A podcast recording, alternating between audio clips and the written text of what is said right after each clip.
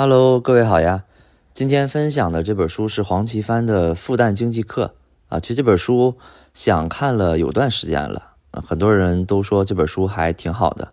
呃，最近是看完了，确实是本好书，所以想着赶紧来录一期，跟大家一起来分享一下。呃，这本书呢，主要是黄奇帆在复旦大学的讲课的内容，还有一些他出席的一些论坛的演讲的合集。呃，授课的部分干货是比较多的，因为可能在相对呃人数比较少的范围吧。呃，论坛的那些演讲大部分都是官话了，呃，也没有特别对大家有帮助的话吧。啊，所以我就宅着跟大家说说吧。呃，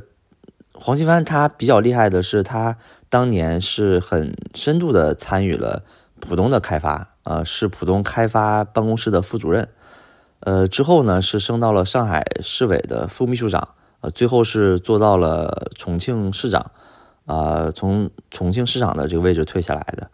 因为上海是改革开放的代表嘛，所以在这方面他还算比较有发言权，啊，他也是为数不多现在仍然比较活跃的经济学者吧，因为在。呃，一些平台上还是能看到他还在不断的发声，还在不断的去讲这些经济啊、地产啊相关的这些问题，所以这个人还是比较厉害的啊。呃，书呢其实是按照呃这个他演讲的内容分了几个大的方面，呃，宏观啊、呃货币啊、资本市场啊、房地产啊等等，呃，主要其实都在讲国家在干什么，企业应该怎么做。啊，所以我们就先从这个第一部分宏观的部分开始讲起。嗯，宏观层面，其实国家一直在做的事儿是在呃降杠杆和风险的化解，呃，就是呃三去一降一补，呃去库存、去产能、去杠杆，还有降成本、补短板啊，这个是国家层面最近几年说的比较多的。呃，库存和产能是比较实体经济的东西，呃，也比较好理解，呃，其实就是。把已有的这些东西怎么更好的去消化掉？那去杠杆呢？是宏观层面的，就我们很多指标在这个拿到世界上跟其他国家来比是比较高的，所以主要是讲讲这个宏观上去杠杆的事儿。呃，像我们国家的 M 二，就 M 二就是社会层面的现金，就可理解成大家总说放不放水啊什么的，其实主要就是货币的供应。这个 M 二就是其中一个特别这个重要的指标。呃，零七呃，二零一七年，中国的 M 二是一百七十万亿人民币，呃，GDP 呢是八十二万元，八十二万亿元，所以 M 二和 GDP 的这个比例呢大概是二比一，但同时呢，美国的 M 二跟它的 GDP 的比重是零点九比一，就美国的 GDP 是二十万亿美元，M 二是十八亿十八万亿美元，所以我们的这个指数。占比是比美国高一倍的，就可以理解成我们的钱其实没有那么高效，就市场上的钱还是多的，但创造出来的 GDP 并没有那么多，所以这个指标是不太正常的。呃，第二个呢是我们国家的金融业的增加值，呃，因为这个授课就他这个讲课的时候是在二零一七年，所以书里面很多的数还是二零一七年的书，我们也还引用二零一七年的书。呃，二零一七年国家金融业的这个附加值。占 GDP 的总量大概是百分之七点九，呃，这个比例是全世界最高的。全世界的这个金融增加值跟 G 全世界的 GDP 来比，大概呢是在百分之四左右。呃，像日本虽然有泡沫危机，虽然一直在搞这个很强的金融的刺激，它也基本只在百分之五点几。就美国从八零年一直到两千年，基本也是百分之五点几，一直到零八年就金融危机、次贷危机。它大量的放水才逐渐的增加，到零八年，其实美国崩盘的时候，GDP 这个金融增加值占 GDP 也大概只有百分之八点几。我去查了一下二零二二年一季度的数据，呃，中国是九点二，美国是八点一，所以这点我们还是比美国高的。呃，如果拆开看啊，就我们的金融增加值为什么高？就如果只是银行、证券、保险来统计金融附加值的话。我们其实数值还 OK，呃，大概就是四到五，有百分之三左右是非银行的这些金融企业形成的，就是信托呀，呃，融资租赁啊，就就这些，这些机构再去发理财、发这些什么委托贷款啊、资管产品，他们这些东西占的比例大大概是百分之三。所以之前为什么说我们是脱实向虚，就看这个数据就能看出来。这个背后的意义就是，金融行业把实体行业的这个利润转移了过来啊，才使得金融增加值高。那就意味着实体经济是很辛苦的嘛，对吧？你所有的钱都让金融行业赚了，那不就更容易泡沫了吗？呃，第三点呢是企业负债，我们也比较高。呃，政府部门的负债我们也比较高，就整体负债的规模。呃，企业负债、政府负债加上居民的负债，这三方面加一起来的负债总额是 GDP 的二点五倍。呃，在全世界这个排名当中，我们大概是第五位，也是偏高的。我们跟美国是相当的，就美国是也是百分之二百五啊，这在二点五倍。日本是世界第一最高的是百分之四百四。呃，第四个呢是全年这个整个社会新增的这个融资量。呃，一七年全年新增的融资是十八万亿，啊，新增其实这个数额的多少没那么重要，主要是这里面的构成的比例反映出来的问题比较大。在这个整体的构成比例当中啊，股权性质的资本金大概只占到百分之十，可能都不到啊，九点几，百分之九十以上都是债权。就这个债权里面，要么是银行的贷款。要么是信托的钱，对，要么是小贷的钱，就这个比例是不太正常的，因为这只是一年的数据。如果每一年都是这个比例的话，这样滚下去，其实整个社会融资层面债务的占比实际是越来越高的，股权性质是越来越低的，所以就导致了负债率是越来越高的。这个我们稍微讲一下债和股的区别是什么啊？呃，债权就是正常的借钱啊，有借有还。假如说。我开了一个奶茶店，找你借了五万块钱，那无论我经营的怎么样，到了该还钱的日子，你这五万块钱我是一定一定得还给你的。假如那个时候刚好可能我就运营的不太好，或者说啊我已经卖给一个企业卖卖给他五万块钱的这个奶茶了，他还没有给我，他给我的话，我马上就能给你。但可能就是在这个时点时点上，你就必须要还这个债权，你周转不过来，那不好意思，你这个奶茶店就得倒闭了。你机器啊什么这些东西你就卖掉吧，去还钱，对吧？这个就是债权。那股权是什么？股权是我找你借了五万，那你是我的股东了，赚钱了我就分你，那不赚钱了赔了就算了。所以遇到刚才那种情况，我真经营不好了，那我这奶茶店就卖掉了，就关关闭了，可能你的五万块钱就拿不回来了。这就是债权和股权的区别。所以最大的区别就在于风险在谁那儿？债权的风险呢，在于借款人。就是我开奶茶店，我借这五万块钱，对吧？风险在我这儿，而股权的风险主要在出借人。就你把五万块钱借给了我，你是股东了，你风险，你的风险其实比我大的。美国的这个企业负债率总体为什么就很为什么很低？就是因为这个社会融资的这个比例的问题。美国每年新增的这个融资里面，大部分都是股权，而小部分是债权。一七年，美国的新增的这个融资里面，百分之七十是股权，百分之三十是债权。所以，美国的这个负债，企业负债占美国 GDP 的比例只有百分之六十，而中国的这个企业负债占 GDP 的百分之一百六。所以，这么一对比，就会发现风险是很大的。那接下来，关键就是讲怎么怎么去杠杆。呃，历史上是有参照的，这一百多年，其实很多国家也都出现过。经济这个高杠杆以后再去去杠杆这个过程，所以主要呢大概分三种情况。第一种情况就是通缩型去涨去杠杆，就是把市场上多的钱收回来，呃，这样呢就会造成比较严重的经济衰退和企业的倒闭，就容易出现金融坏账啊、经济崩盘啊，对吧？历史上按这个方法走的几乎全是失败的案例，没有成功的。第二种情况呢，就是通货膨胀去杠杆。啊，就是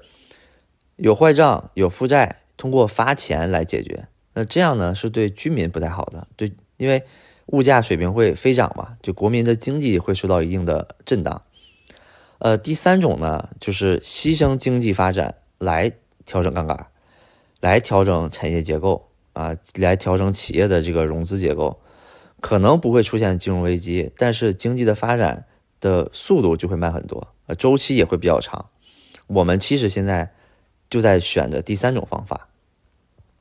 从宏观上有五种方法可以去杠杆啊，因为这个毕竟是一个课，所以它在很多的方法论上还是会分出一二三四五六的，所以我们也按照这个结构去跟大家去分享啊。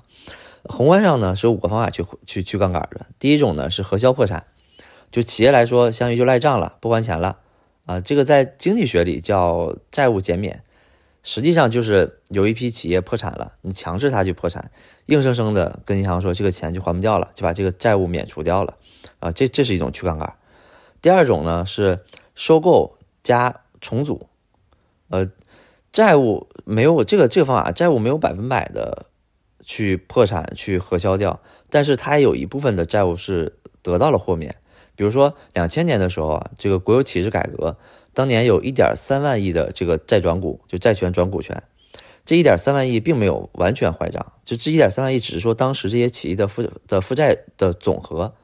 它重组了之后呢，有的企业经营就变好了，变好之后呢，其实它是可以收回掉一部分的债权的，真正形成坏账的这个核销的比例大概大概是百分之四十左右啊，所以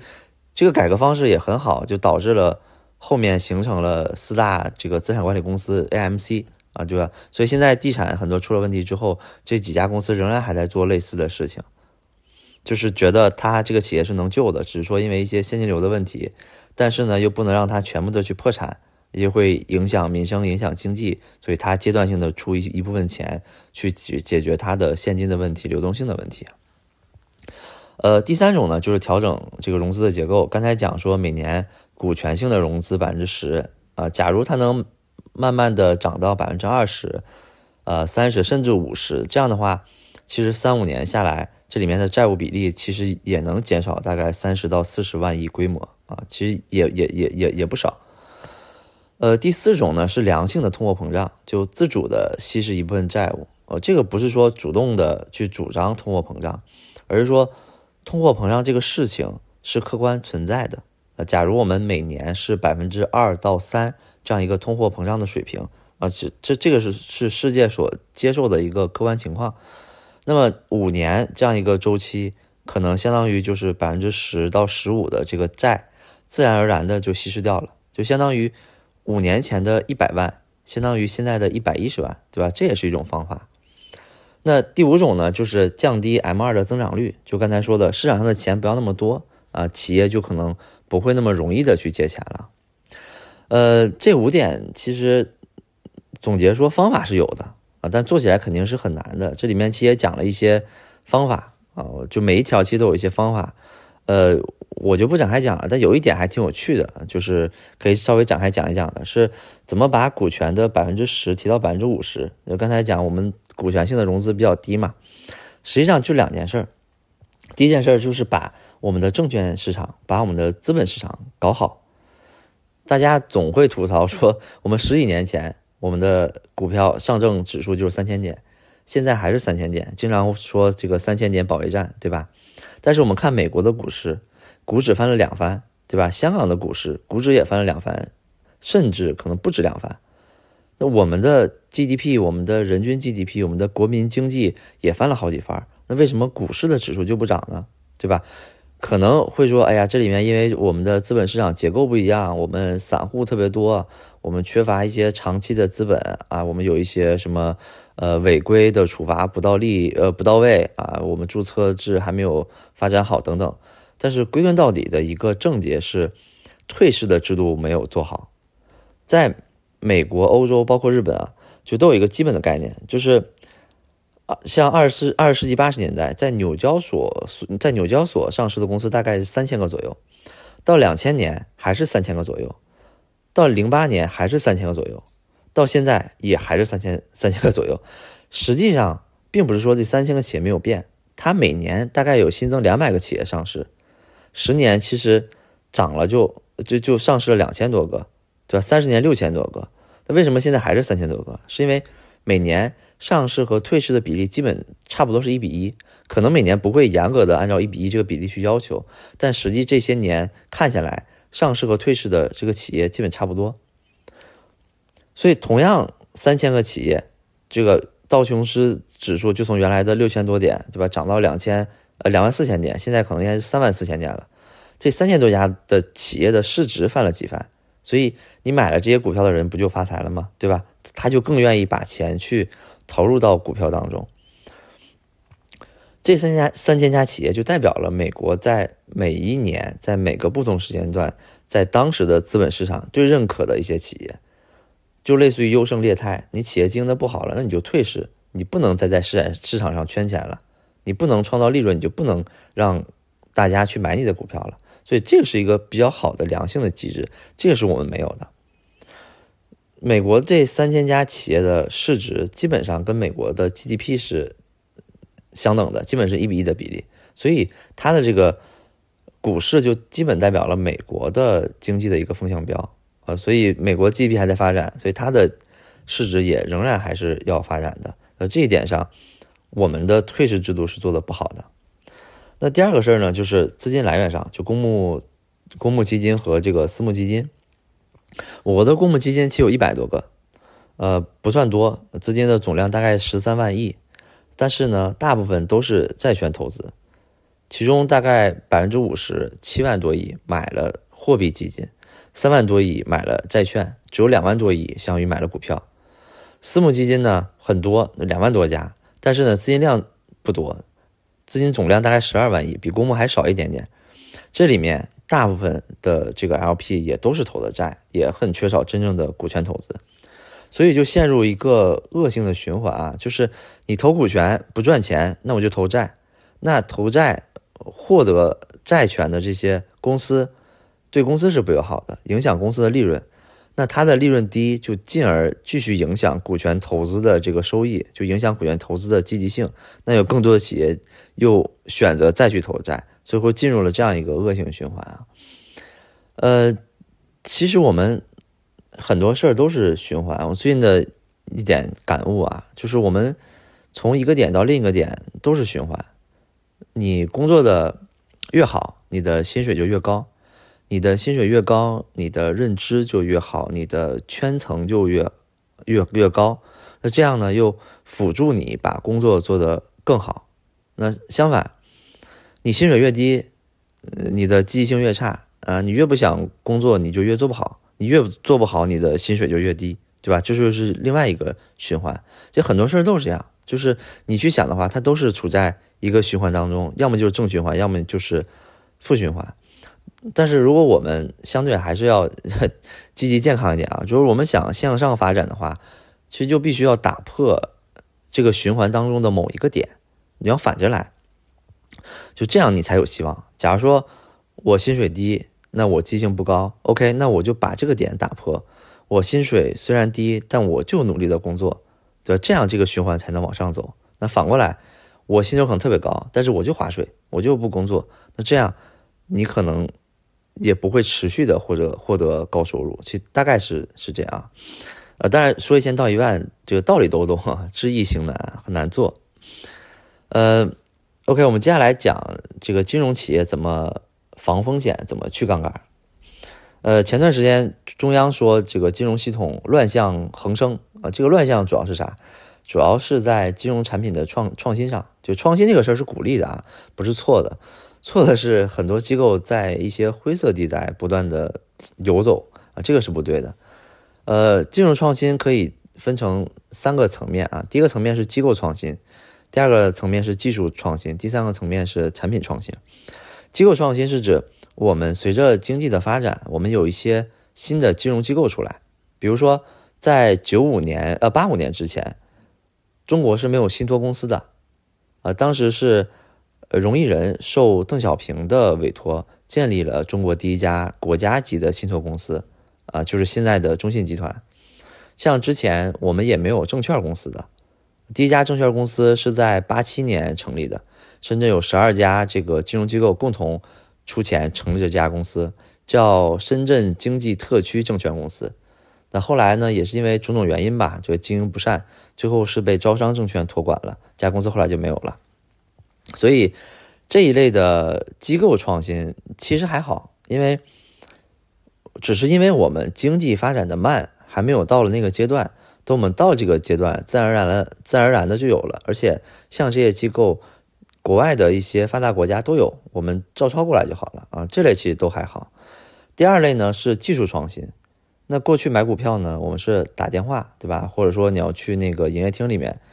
现在你手机 APP 都可以了，呃，更快更准，呃，包括你甚至可以，呃，委托他操作，你都不用盯着，对吧？这种创新会提高整体的交易效率，啊，基本上跟这个杠杆风险也没啥关系，所以这种也是 OK 的。呃，第三类金金融产品创新，对吧？主要问题就在这儿，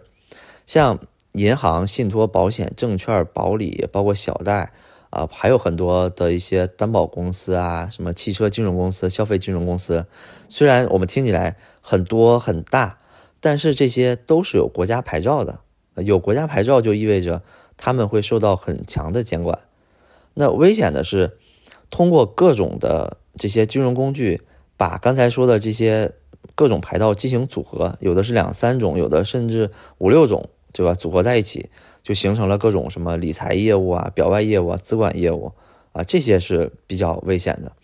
像假如说我我我是银行的啊，我说现在有个理财百分之十的收益，呃，保本保息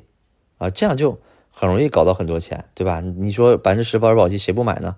呃，那我我我轻轻松松可能从银行这个口径就能搞到，假如说一亿。我我把我拿到这一亿之后呢，我给了一家私募基金，我说，哎呀，要投股权。我给这个私募基金百分之一的通道费，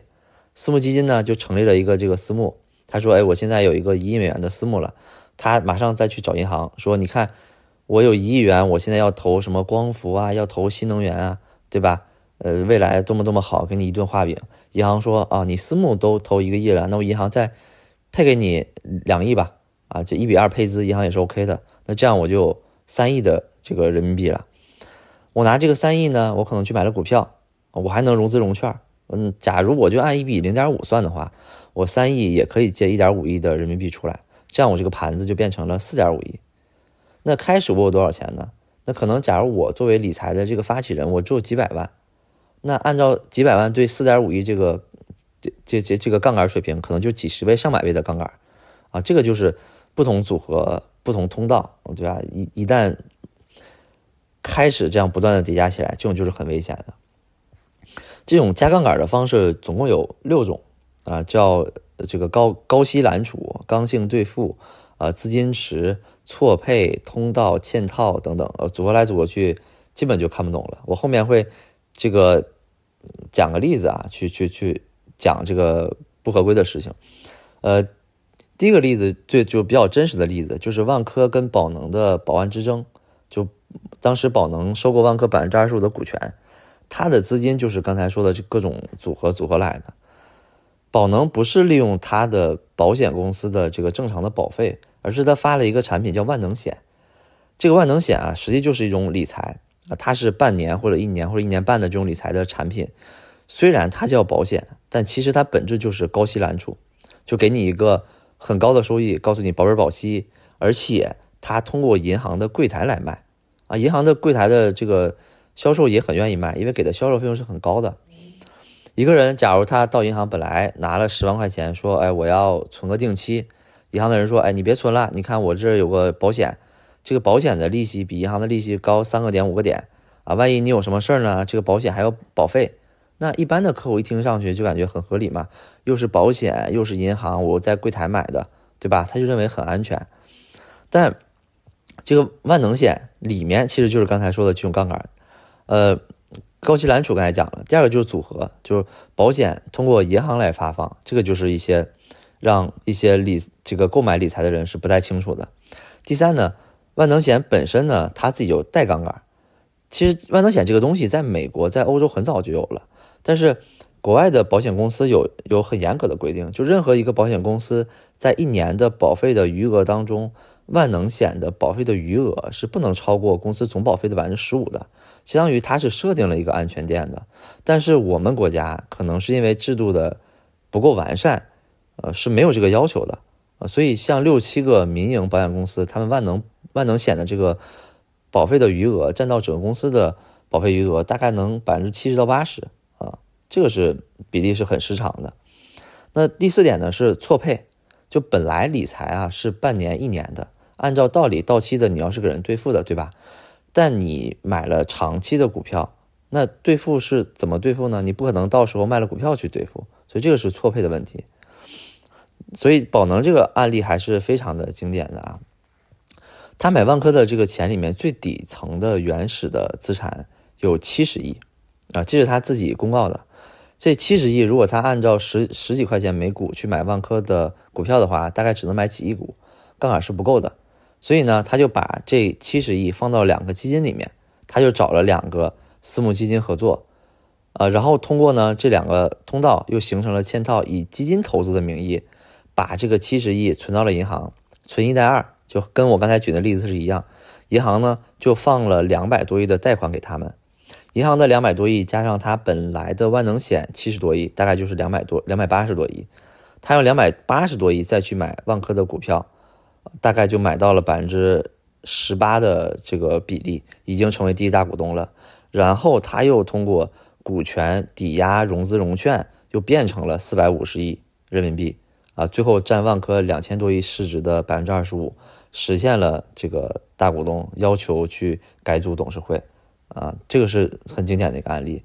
啊，当然最后这个结果，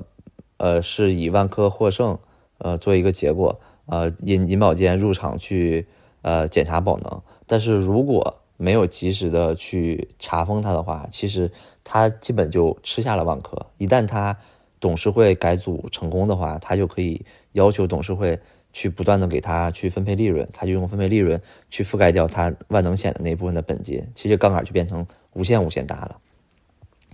呃，还有个例子呢，就是阿里巴巴，呃，蚂蚁金融有一个花呗，有一个借呗，对吧？呃，花呗应该就类似于信用卡，给你一个额度啊，你每月去还；借呗呢，相当于就是一个这个小额借贷啊。其实这个小贷还好，那问题，这个蚂蚁金融的问题最后是出现在了 ABS 上。这个 ABS 是呃 Asset Backup，呃 Asset Backed Securities，就资产证券化。就稍微解释一下，就是说，呃，怎么理解资产证券化这个事儿？呃，我现在有个房子，假如说啊，这个房子值一百万，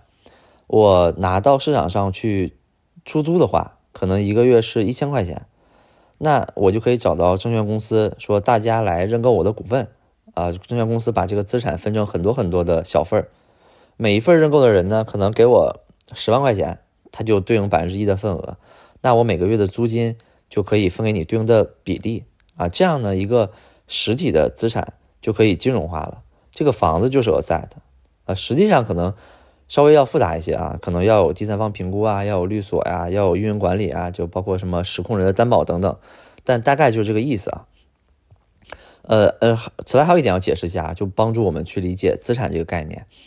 在财务的资产负债表的这个层面，就是假如说我把钱借给了你。我就有一笔应收账款，就我应该在未来回收回来的，这个就叫做应收账款。这笔钱实际还是我的，只是说你还没有还啊，这个也叫资产。所以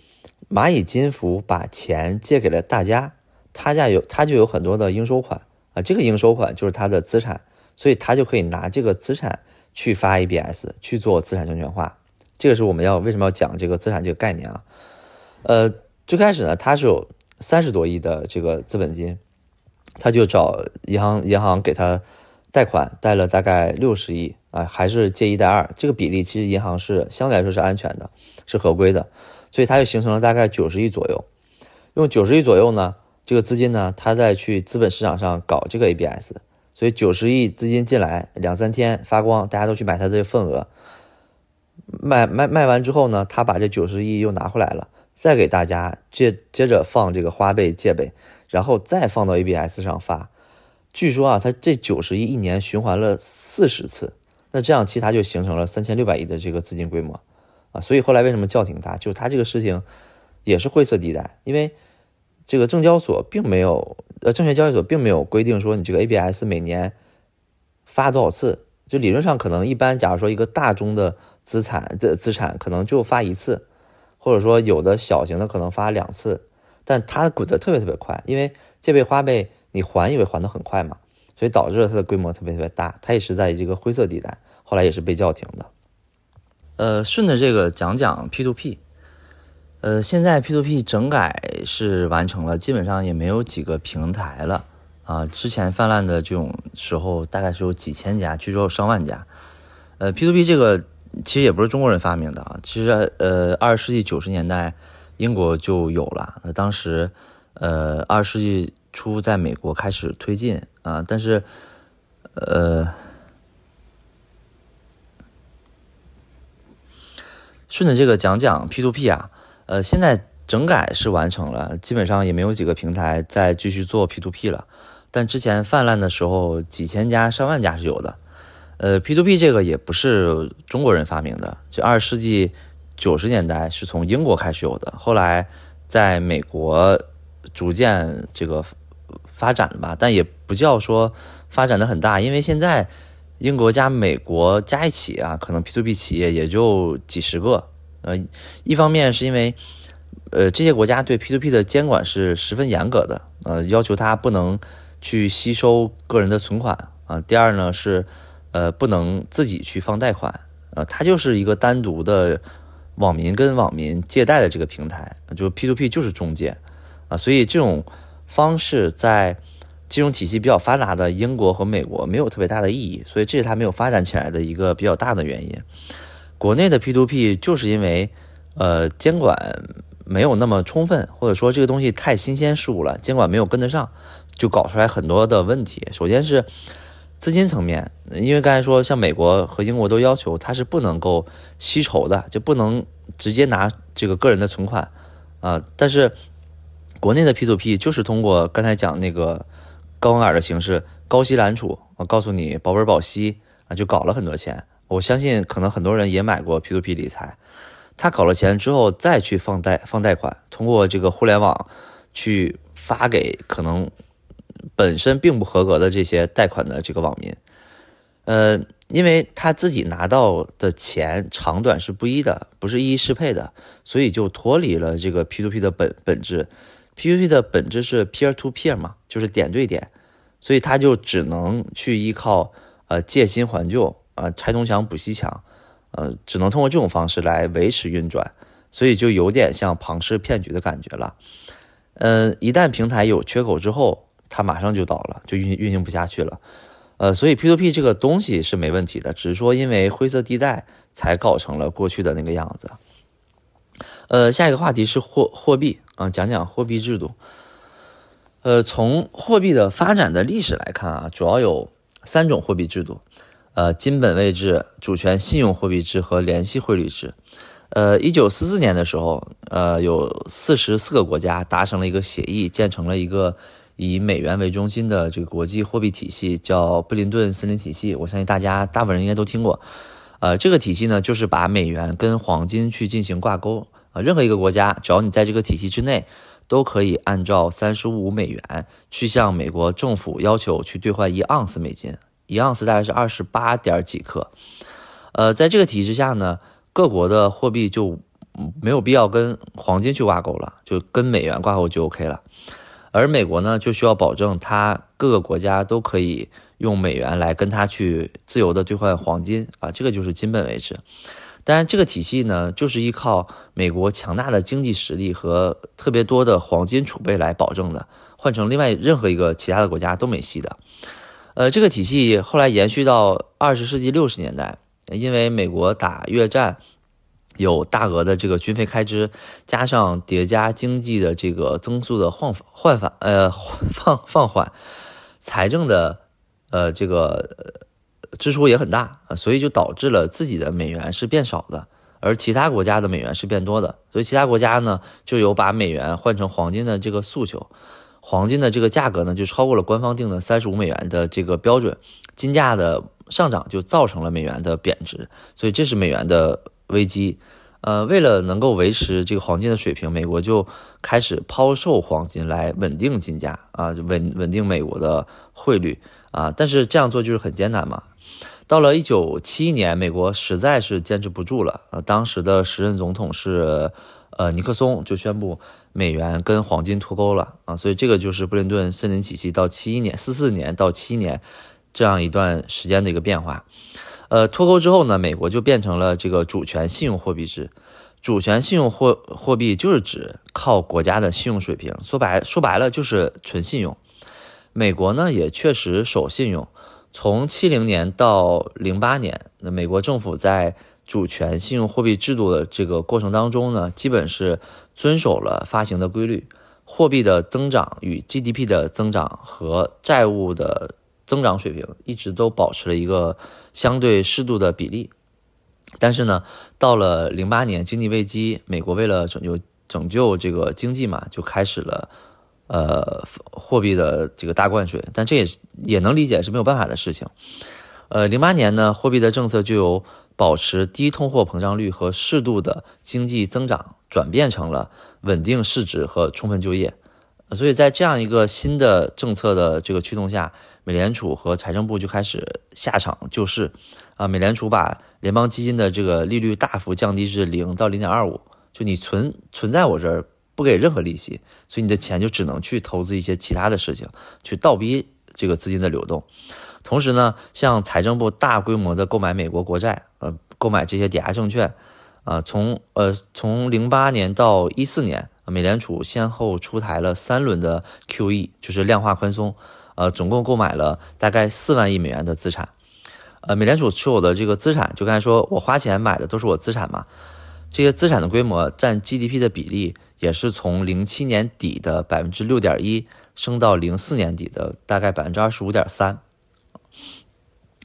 呃，量化宽松的结果呢，就是美国的这个基础货币的供应量，就是 M M M 二的这个供应量，从八千两百亿美元飙升到了四万亿美元，呃，整体涨了大概五倍啊。但是呢，这段期间。美国的 GDP 只涨了一点五倍，啊，所以基础货币的发行的速度速度是同期 GDP 速度的三倍，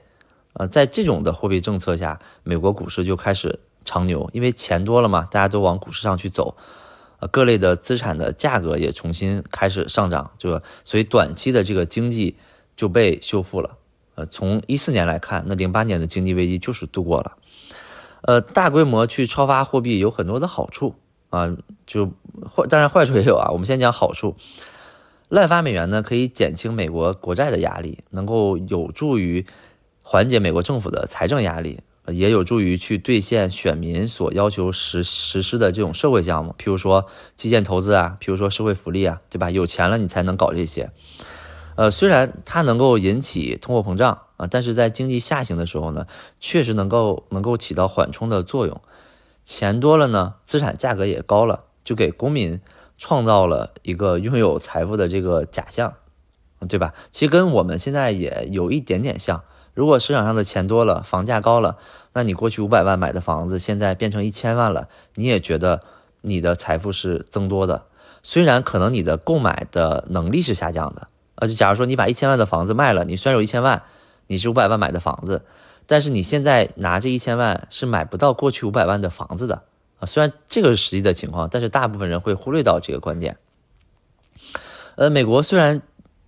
这么多年来啊，从一四年到两两千零二年，包括可能过再有个几年，它还是会有这个大大规模去超发货币的这个情况，但是呢，美国国内并没有出现说特别特别明显的通货膨胀就我们刚才也讲过，说良性的通货膨胀是 OK 的。美元的指数也一直很强，那背后呢就是美元的发行的机制和循环的机制，这也是它美元霸权的一部分。呃，一九一三年，美国的联邦储备法案规定，美元的发行权是归美国的美联储所有的，美国政府是没有这个权利的，它是不能够发行货币的。但是美国政府有一个权利是发行国债，所以美国政府就可以通过发行国债。间接的去发行货币，怎么发的呢？呃，财政部设计成设计出这个不同类型的国债，拿到市场上去卖。那最后，因为它巧妙的设计，就有一部一部分的国债是卖不出去的，就由美联储去兜底啊，去照单全收。那这个时候呢，其实美联储就是把这个钱给到了财政部，给到了美美国政府。美国政府呢，又通过发债向市场上投入流动性。那美国国债一部分被美联储购买。那么它能够满足国内的这些贸易和社会流通的这个需求，那另一部分呢就被外国的中央银行、外国的投资者、投资者所购买。投放的投放在国内的这些美元，通过贸易逆差，因为美元是美国是个贸易逆差国嘛，又成为各国的这个美元的储备。例如中国，那中国的顺差就有很多美元，所以中国也会买大量的美债，大量的美国股市啊，就把这个资金其实又回流到了美国，从而形成了美国在美元在世界范围内的大循环。实际上就是把这种通胀的压力间接的释放给了全球啊，这个是美美国霸权的一部分。那我国的人民币发行制度是怎样的呢？也大概提一下。呃，我们从新中国成立到到到今天，我们大概从这个物物资本位制，呃，到了现在叫汇兑本位制两个阶段。前面这个物资本位制呢，就是指现金的发行是跟国家掌握的这个物资情况差不多的，就根据我掌握什么样的物资水平来决定我发行什么样的货币，它是有一个软性的锚去去去去固定的。呃，到了九五年之后，我们要改革开放嘛，所以人民币，呃，就实行了一个新的货币制度，叫做汇兑本位制。呃，这个就是通过发行人民币对流入的外汇进行强制的结汇，来保持这个人民币汇率的稳定，基本上是盯住美元啊，来保持人民币对美元的稳定。如果有一个外国企业来我们投资，在那个那个年代啊，我们需要将它持有的外币兑换成人民币。呃，这个相当于就是被结汇，这个是强制的。国内的企业呢，因为进出口的业务会产生顺差嘛，就你会也会有一些外汇的结余，企业呢就得将这些多余的外汇卖给商业银行。因为刚才讲是强制的结汇，所以外汇的占款就逐步成为我国这个基础货币发行的主要主要途径。就我拿到了很多美金，我被迫的要到市场上去投放，给它兑换相应的人民币所以我们。通过这个形形式去发行货币的，到了一三年年末的时候，达到了当时的峰值是百分之八十三，呃之后是略有下降。到一九年七月七月末的时候，这个外汇占款占中国人民银行总的资产的规模的比例大概是百分之六十左右。呃，到了二零零五年，那个人民币这个正式与美元脱钩，就我们改改成实行叫参考一揽子货币政策。啊，这个一揽子货币政策其实就是跟很多货币都有关系啊，主要有美元啊、欧元啊、日元啊、韩元啊、泰铢和卢布啊。但其实，在这个一揽子里面，或者说一篮子里面，美金的占比仍然还是很高的，所以本质上我们还是跟美元去锚定的，去决定我们的汇率的。呃，接下来是资本市场这一块儿，其实前面讲私募股权的时候也有所涉及，我们就不重复讲了，主要是。呃，他提了几点对股市的建议，我觉得还挺好的，可以可以摘出来跟大家分享一下。呃，除了刚才说的我们资本市场缺乏退市制度，呃，保障上市公司都是好公司之外，还有几点，一个是我们要鼓励上市公司回购并且注销掉公司的股票，因为这是很多发达国家上市公司去鼓励投资者很常用的一个手段。如果我觉得股价低了，我就回购，回购之后我注销掉，其实这样相当于所有持有股票的人，他的股票价值是升高的。但是呢，我们国家的公司法是限制股票注销的，所以我们会我们会看到，当股价特别低迷的时候，我们很多的上市公司是有回购的，但是它没有办法注销，它只是回购之后，它的流流通的股是没有变化的，所以其他投资者也会怀疑说，你这是不是？低买高卖，呃，是不是有其他的想法，而不是说简单的为了去管理公司公司的这个市值？呃，股市上还有一个问题，就是铁公鸡很多，很多上市公司很少分红，还有一些公司可能十几二十年都都没分过红，只去想上市融资这个圈钱的事儿，但是不分红，这样就很多投资人就不愿意投这样的企业。所以，我们也其实也应该在这个某些规则上去要求啊，上市公司每年应该根据不同的情况来实施固定比例的分红的制度，这样其实也有助于吸引更多的投资人去把资金投到股市当中。呃，这个是鼓励的层面啊，禁禁止的层面其实也有很多可以做的，譬如说要限制大股东的高位套现，这个我们看一些新闻经常会看到，要防范大股东的大比例的股权质押，因为它有被平仓的风险，还要禁止这个长期停牌啊、随意停牌等等，因为这样对投资人是不友好的。其实这些负面的，我相信大家也都也都能理解，因为它是一个相对来说比较正确的事情。呃，中国市场其实几十年来啊，没有产生过真正的独角兽。就我们想一想，就是其实一些很好的企业，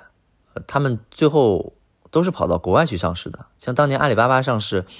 它肯定不符合 A 股的这个要求，因为它要搞 VIE 的那个境外控制，相当于就是把呃公司注册到境外啊，什么开曼群岛，然后通过协议控制。啊，通过这个他持有的股票，呃，股比很少，但是投票权很多这种方式，实际去控制这样的企业，这种架构在中国是不允许的，在当时的香港也是不允许的，所以就跑到国外去上市。嗯，近几年这个 VIE 架构逐渐被接受了，所以很多企业也回到香港二次二次的上市。但这个问题就在于，他回来的时候，他已经不是独角兽了，他可能已经是恐龙了，对吧？他可能已经从百亿的变成千亿的企业，这个时候你再让中国股民买，那其实不就是变相的接盘嘛，对吧？这就是很多股民没有享受到它从一个独角兽成长成恐龙这样一个增加价值的这样一个过程，所以这点是不太好的。呃，下一个话题是房地产。呃，在房地产行业，其实我们内部有句话叫“长期看人口，中期看土地，短期看金融”。这个长期。房价涨还是跌啊？就是长期要看人口，就是这个城市的人口是流入的还是流出的，或者说这个区域的人口是流入还是流出的。长期人口都是流出的城市，例如像东北，那它一定是跌的，这是相对长期来看啊。那反过来，一线城市北上广深，它的人口是不断流入的，那它的房子也一定是涨的。那中期看土地呢，是指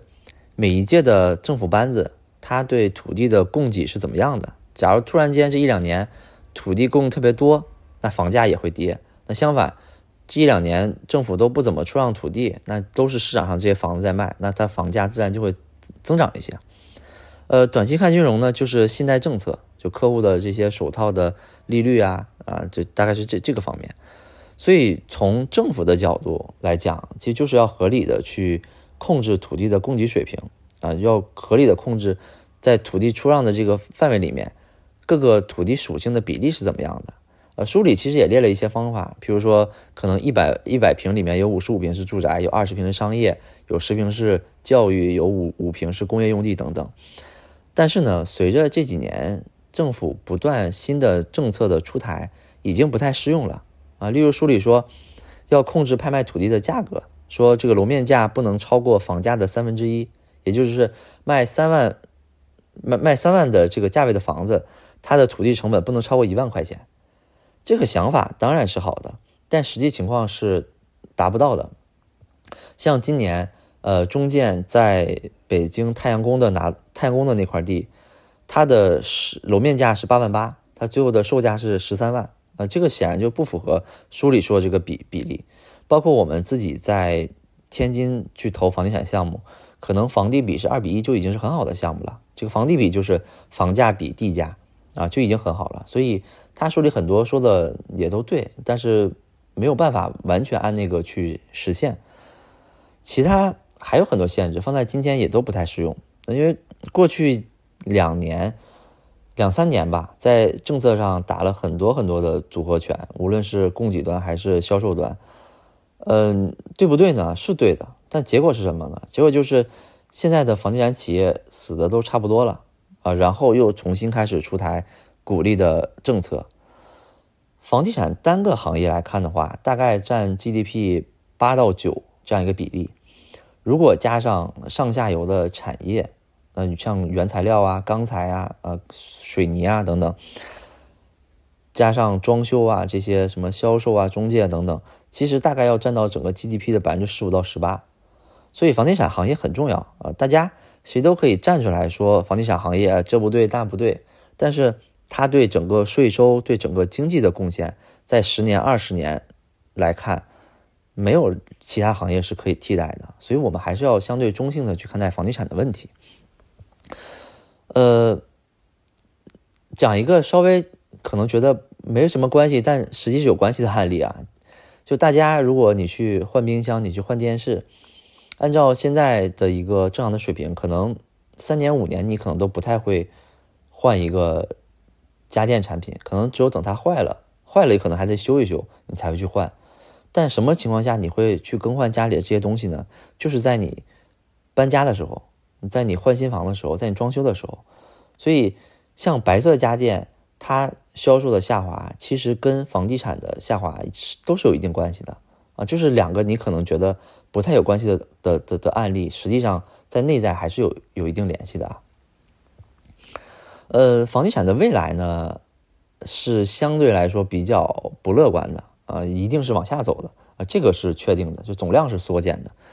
过去二十年，房地产整体的交易量翻了四番，那天时地利人和缺一不可。首先是城市化，那中国整体城市的人口在增加，城市化的比例在增加。过去二十年，城镇化这个城市城市化率大概上升了百分之二十六，在这个过程当中，就有人口的扩张、人口的迁移，包括基础设施，这个铁公鸡、铁路。公路基建的这些发展啊，激活了人的流动性。人的流动性一旦起来之后，他对房子就有天然的诉求。其次是住房层面的这些旧拆旧的改改造。五十年前，呃，农村是土坯房，城市是那种什么砖瓦房。几十年之后，基本都要推了重建，都是危房了。最后呢，就是人均的住房面积的增加。像九零年的时候，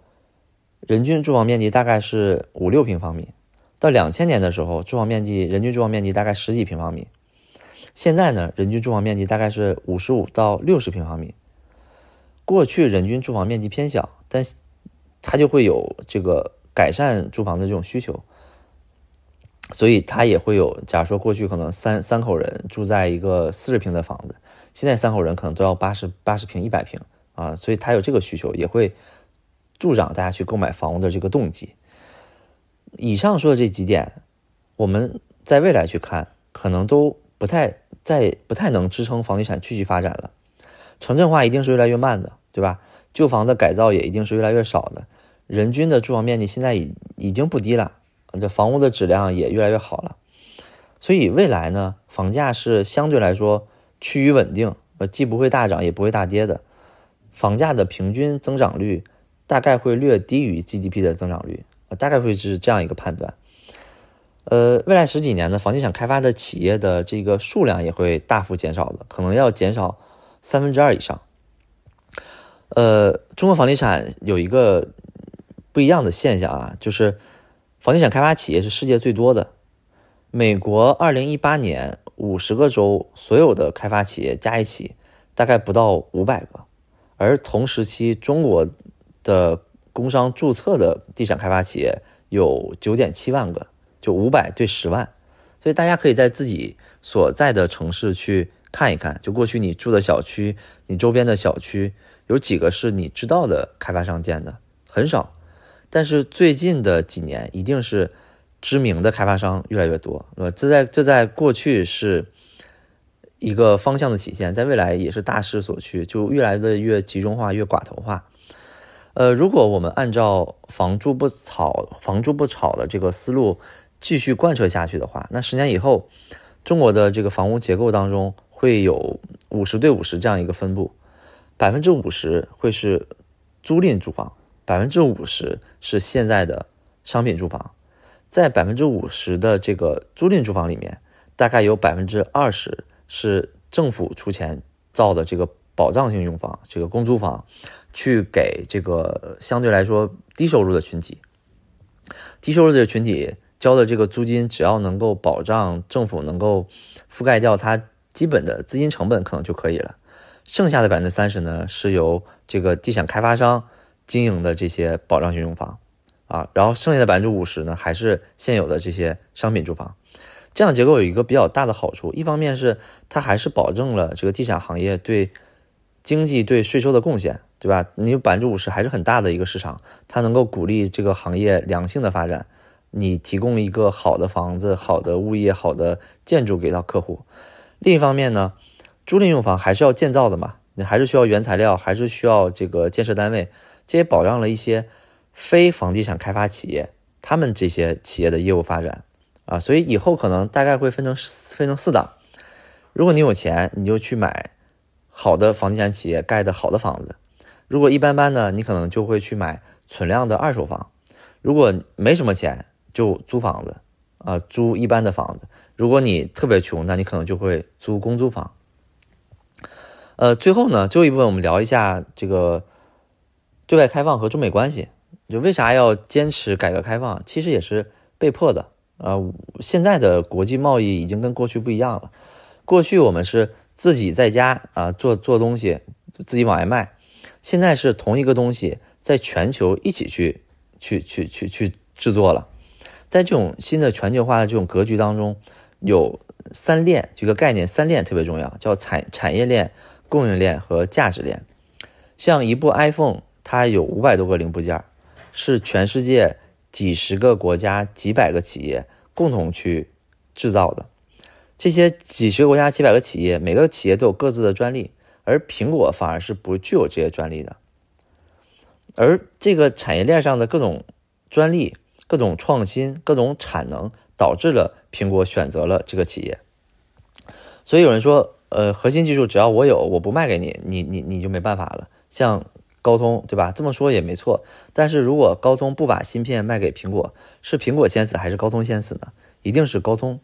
呃，所以现在谁控制了产业链，谁才是大哥，谁都不能单打独斗。呃，供应链也是。刚才说你有专利，对吧？你有标准，你有这些才能做好贸易。那。价值链是在说什么呢？就一部一一部手机是几十国家几几几百个企业共同生产的，对吧？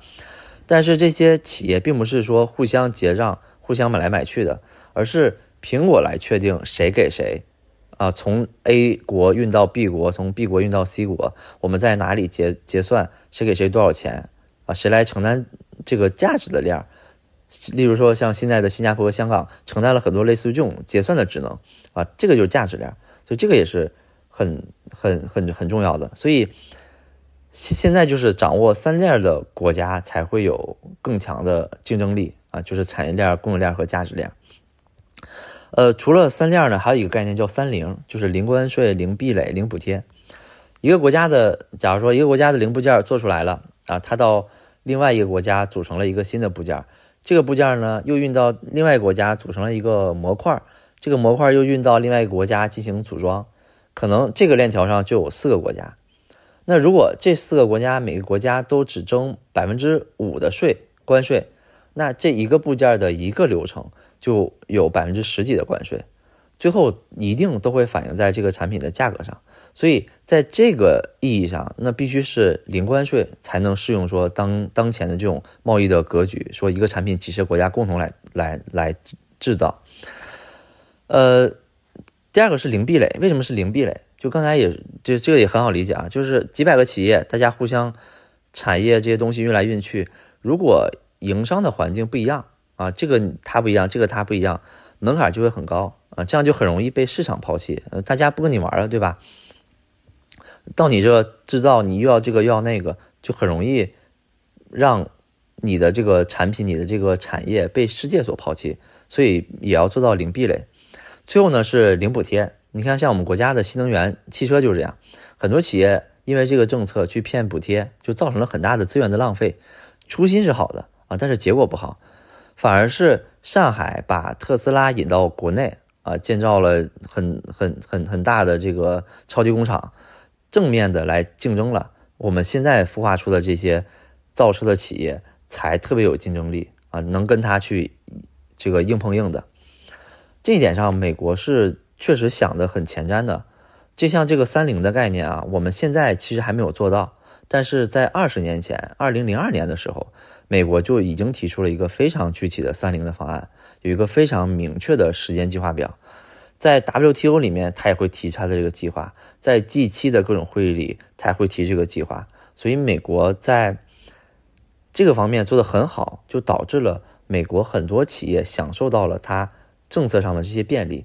就生让美国产生了很多伟大的企业，所以这些东西都是互相去影响的。